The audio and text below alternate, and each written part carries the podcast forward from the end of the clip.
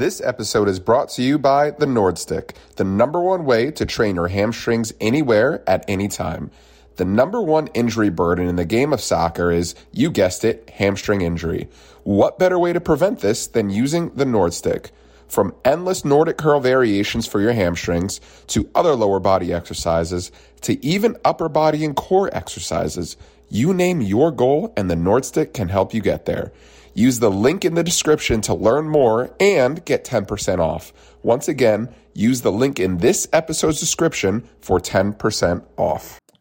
What is up, soccer players? Welcome to another episode of the Soccer Fitness Experience. It's me, your co host Andy, with my main man Sebastian. Sebastian, what's going on, my guy? How are you? What's up, Andy? I've been good, man. MLS is back, so I've been watching a lot of soccer this weekend. It's been Oh. a lot of fun. Mm, I know you know what game I was at this last weekend. Yeah, Let me tell you something. This this guy Almada, man, he's kind of good. Ooh, he's the kinda good at soccer. Best player in MLS by far. I I That cannot. dude, if he makes it, if he makes it through the summer and stays the whole season, it'll be a miracle because that dude's going to Europe and he's playing like he wants to just leave, which I'm okay with. I'm like, dude, play your best, and then if you got to go, you got to go. He he's kind of a little bit that guy, just just a little bit. Like Hundred percent. Wow, two goals, stoppage time to turn it around. That stadium, it looks crazy. I, I was there. It was crazy. I, yeah, I was I barely remember like the celebrations after because it was so hype. I was just yelling. I um I think I like picked up my wife because I was so happy, and then I put her back down. Apparently, hit her leg on something. it was just it was chaos. It was chaos, but it was it was a beautiful moment. Um, I wouldn't. I would love to not have to be stressed at the end of a game and not be losing at the end of a game. But man, those moments are the moments that you just kind of remember for a lifetime. I feel like so. I'm happy that that happened. I, I'm starting to see a trend of um, some of my friends that I grew up with. They they, they grew up kind of anti uh, MLS. You know, Europe is better. Da, da, da, da, da, you know, like one of those people. And um, one of my friends who actually went over. He's a Chelsea fan, which explains a lot. Um, he went over to Stamford Bridge and and watched a match. And he came back. He was like, "Man, that atmosphere was kind of dry. I like it better uh, at an MLS game." I'm like, "Wow, that's uh that's interesting. He's like, yeah, I want to go to more MLS games now. And I'm like, huh, okay, we, we, we can take care of that. We can make that happen. The atmosphere, man, and that's nothing compared to what y'all got down there. Yeah, man. I agree. I think that there's definitely some stadiums in the MLS that are lacking. I went to a game in Soldier Field last year in Chicago, and that wasn't really the same, especially comparing it to here in Atlanta. But I think that that's part of like why MLS is trying to grow. They're trying to really make it a fan experience, so even people that aren't like huge soccer fans are just going and enjoying the moment. Yeah, for sure, for sure. But uh, we got a, a interesting episode today. Um, ankle mobility, one topic that is that is very frequently discussed, you know, in, in soccer circles, especially as players start to get older, um, or they start to pick up injuries as as they grow.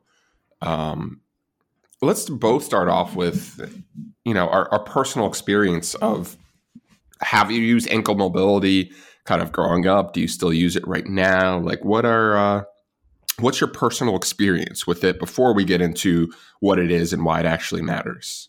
Yeah, so I had the classic story of spraining my ankle like five times in high school, but like just kind of being able to play the next day. And it, as I kind of got a little bit older, it turns out my, I just just like, wow, my right foot is really stiff in this one motion. Uh, why is that? Came came back and found out, yeah, it's probably because of all those sprained ankles I had. And I eventually had to go to a podiatrist for something separate. And turns out I had a whole osteophyte like on the front of my ankle, which was limiting my motion where I point my toe up. So long story short, it's something that I try to be proactive about now, especially if I know I'm trying to get into running or trying to get into playing a little bit more soccer, just because I don't want that ankle mobility to limit me at all. Mm. What's your story? Mm, honestly, I haven't had many ankle issues. I did have ankle surgery for kind of like this weird case. Um, no ankle grad issues, but I had surgery. Listen, man, it is what it is. Okay, all right, you're right. Okay, whatever. Anyway, so um, that's the only time I really had to do legit ankle mobility work is because my ankle was in a cast for about 10, 12 weeks. Yeah. Um, and then I was in a boot after that. And um, honestly, I, I, feel like some people are, actually, I know that some people are more mobile than others when it comes to joint mobility. And I'm a pretty mobile person. Um, so I haven't had many issues with with ankle mobility other than the fact that I, I had to do some work uh, after being in a cast. But even then, it, it came back relatively quickly. Um, I think I've had maybe two ankle sprains my entire life, so uh, not too bad. Not too bad for me. That's fair. I hear you on that. Good for you. I mean, getting that mobility back, as we know, is like that first thing you got to do after. So, um, since you're the one that's had surgery on it, tell tell us a little bit more about what ankle mobility is. What motions do people generally have to work on? Yeah, there, there's a lot of motions um, that happen in the ankle. Um, I think maybe for today and the purposes of at least the first half of this pod, we'll we'll keep it simple and we'll say your ankle goes up, down, left, and right, um, and it also goes in circles both ways. And most people have issues with that up and down motion, specifically bringing your toes up towards you. That's called dorsiflexion. Um, and it's super important, super important in all directions, but uh, mainly because your foot and your ankle is the base of your entire movement. And if that movement is restricted, then other things that are higher up throughout your, your lower body chain are going to have to uh, pick up for that. So, for example, let's say you're trying to do a squat and um, your knees can't go over your toes because your ankle mobility is restricted. Now we're going to have to have some extra motion that's going to have to happen at the knee and at the hip. Um, that you know, may or may not be necessarily a, a, bad thing, but it is notable in some cases, and in other cases, it could be harmful. Um, so yeah, it, it's super important, and you know, soccer is a very you know, ankles are important, man. Like you're running, you're jumping, you're landing, and all of that requires ankle mobility and ankle strength. Yeah, I mean, you're right. Also, I feel personally attacked with your description of squats because I cannot go like knees over my toes at all just because of my right ankle mobility. So I got to do the classic like point my toes out or put little like the five pound weights underneath my heels just so I can mm. get a little hmm. bit more motion so I can go a little bit lower. Mm. Um, but but I think that's also a great example of things that you can do to adapt if that mobility is lacking. Um, and that's some some things that we could always talk about in more detail. Um, as far as why does this why does this even matter? Um, I think that in fact I know your ankle mobility matters because you, you said it right. It's the base of all of our movement. It's if as soon as you are when you're running, the first thing that touches the ground is the foot and ankle. So if you have limited mobility there, you might just have less room for your calf muscles to push through. In which case, if that's not happening, then you might be compensating from the knee, the hip, the the hamstrings, the quads the adductors, pretty much any other muscle group is going to have to do more work because of that, making it so that you might be overloading those muscles a little bit more than normal, a little bit more than your body's used to, and then you might get aches or pains elsewhere. Um, it's not a guarantee, but it's just those kinds of things that can happen, and we, we want to reduce the risk of that. Um, any any other points from your end on why your ankle mobility matters? Yeah, I think it's it's also one of those regions of the body where it's important as you go through life. Um, like, for example, if you have hip issues growing up, yada, yada, yada, you grow older, 40, 50, 60, you still have hip issues. It's like, oh, okay, well, let's replace it. And the replacement normally is is relatively simple. It's it's not a a tough or a, a difficult procedure. I mean, the rehab's hard, but like it's it's very doable. Um, for the knee, it's almost the same thing. Of you know, if you have um, a lot of knee issues growing up, maybe your cartilage degrades a little bit, yada yada yada. Thirty years later, it's like okay, it's time for replacement. Um, that's also a procedure that's you know well taken care of. But for the ankle, it's it's rare for, to see somebody with with a true ankle replacement. And honestly, I, I feel like other than a lateral ankle reconstruction and Achilles, all those deep kind of ankle issues, they don't have fantastic surgical outcomes. Um, so that's that's why I think it's important to make sure that these issues are are taken care of fully. But they're also the same type of injuries that that happen. You're like, ah, it's only a sprain. Like, you know, I'll I'll just walk it off. I'll take two three days off. I'll be back. Yep. Yeah, uh, you're you're right about that. I've seen one or two people that have had some kind of like replacement or fusion, something like that near the ankle, and man, it, it's tough. It's tough to rehab that, especially because as we've pointed out, now this is the third time. Like it's the first point of contact with the ground. So as as soon as that area is stiff, everything else has to work harder. So I'll, I'll be working with these people, and they're like, "Oh my god, my knee hurts, my hip hurts." I'm like, "Yeah, well." your foot's not doing what it what it really needs to anymore. So we got to strengthen up those areas. So it's a really tough rehab. Again, just like the knee and hip, it's doable, but I, I think that it's a little bit tougher because it's just less common right now. Yeah, for sure, for sure.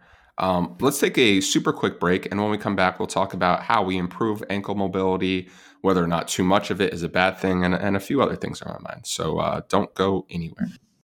Vitruve is a reliable affordable, and easy to use velocity based training system that allows sports medicine staff to monitor and evaluate an athlete's performance in the gym.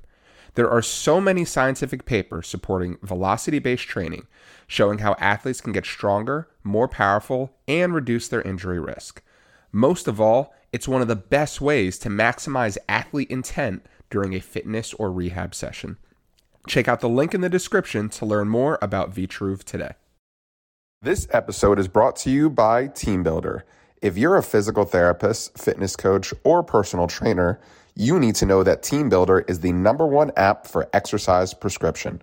Whether you're working with a few clients one on one as a side hustle, or you're working with hundreds of athletes in an academy setting, there's no better app to prescribe exercises for remote or in person training than TeamBuildr. As someone who's used TeamBuildr for over two years, I can wholeheartedly say it saves me time and helps my clients perform at their best. As a bonus, TeamBuildr is offering a 12 week soccer strength and conditioning program that comes with your 14 day free trial. This program focuses on increasing strength, power, and speed, all while reducing risk of injury. Head over to teambuildr.com and sign up with the code SFE to get started. Okay, we are back on the soccer fitness experience. Uh, now, Sebastian, tell us more about this uh, your ankle mobility issue and how you've worked to improve it, and then uh, maybe I can give my thoughts on that as well. Yeah, for sure. So, main main thing on my end is, as I said, I had a little bit of like a it's called an osteophyte, which is just a bony body on the front of my ankle. Um, sometimes that can happen just due to recurring ankle injuries that happen and then there's just like some inflammation that happens and after a while your body kind of gets the the feedback to produce more, more bone in the area to protect it. Um, that's one way of putting it. And so that, that's there and it limits my ankle motion when i go to point my toe up which what we were talking about is called dorsiflexion. And so when i go to point my toe up there comes to a point where it it's just like it just won't go any further. Like, like that is it. And for a while, I could do that and I would not even feel a stretch in the back of my calf. So, usually, when we're trying to improve our ankle mobility, specifically in that dorsiflexion motion, we, we want to work on stretching the calf muscle both with the knee straight and with the knee bent because we have two main muscles that make up calf muscles and one crosses the knee and one doesn't. So, we want to target it both ways. So, I would do that, but oftentimes I wouldn't even feel that stretch in the calf muscle because the joint itself was limiting the motion for me. Some people might have that limitation in the muscle, and that's when that stretch will help. But since on my end it was the joint, uh, we had to do different treatments, which included mobilizing that joint. It was called a posterior talocrural glide. So for that, what we do is usually the PT will kind of have one hand on the leg, one hand right around where the ankle where the like leg meets the foot, and they would mobilize that. Um, don't expect you guys to try this at home. Please don't try this at home. Um, but it's something that, that like uh, if you're working with a physical therapist, they should be able to implement that for you. There's also other ways to set that up with a band at the ankle. Um, we've likely shared or seen videos that include this, and if not, we can in the future. Um, but those are the main things I was doing to improve the mobility. And sometimes it feels really really good and some days it's just like yeah you know it's not really going to improve much right now but i i try to stay consistent with it so that it, it doesn't get too too stiff on me mm.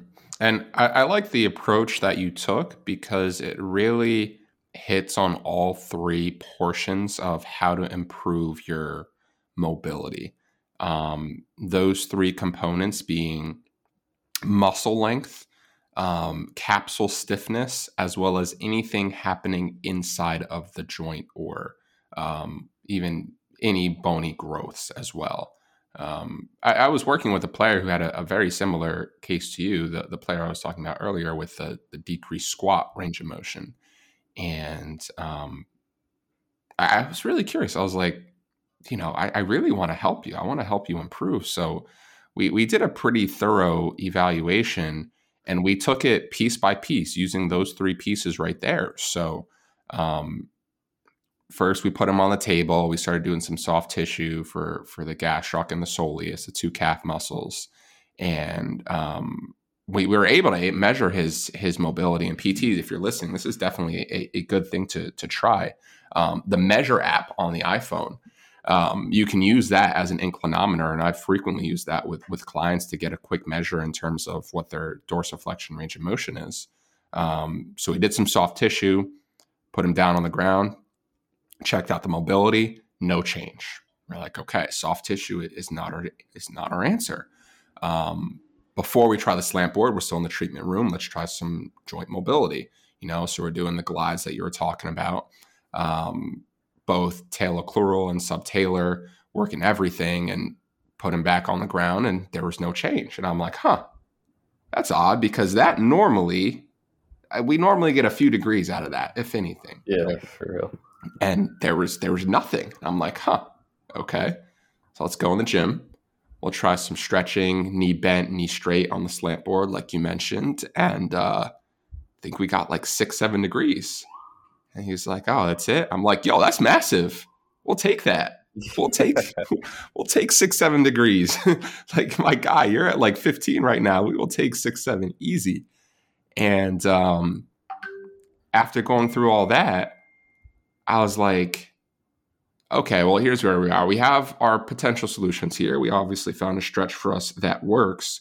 Um, it made a positive change, but it didn't make a huge change. You're definitely still away from the uh, what we would call a normal ankle range of motion. And at that point, he was like, "Oh, I actually remember. I went to a doctor about this um, about a year ago." I was like, "Oh, really? Like, what did they say?" Um, he was like, Yeah, he told me I have some extra bone growth in the front of my ankle. And I'm like, Ah, so we have, but that, that's honestly, I, I, think, a pretty good case of, you know, we went through all three, like we mentioned. We went through the muscle. We found that soft tissue didn't work, but stretching did. Uh, we went to the capsule. We found that it didn't work. And then we went to the bone and we're like, oh, we have a bony overgrowth. Uh, we have like some sort of anterior ankle impingement. Um, and I told him, like, listen, and he's like, what are we going to do about this? I'm like, well, honestly, like, we're kind of just going to leave it as is. You know, you're playing well. You're, it's not really impacting you on the field. It's really only in the gym. Um, and we found some solutions today that can help you.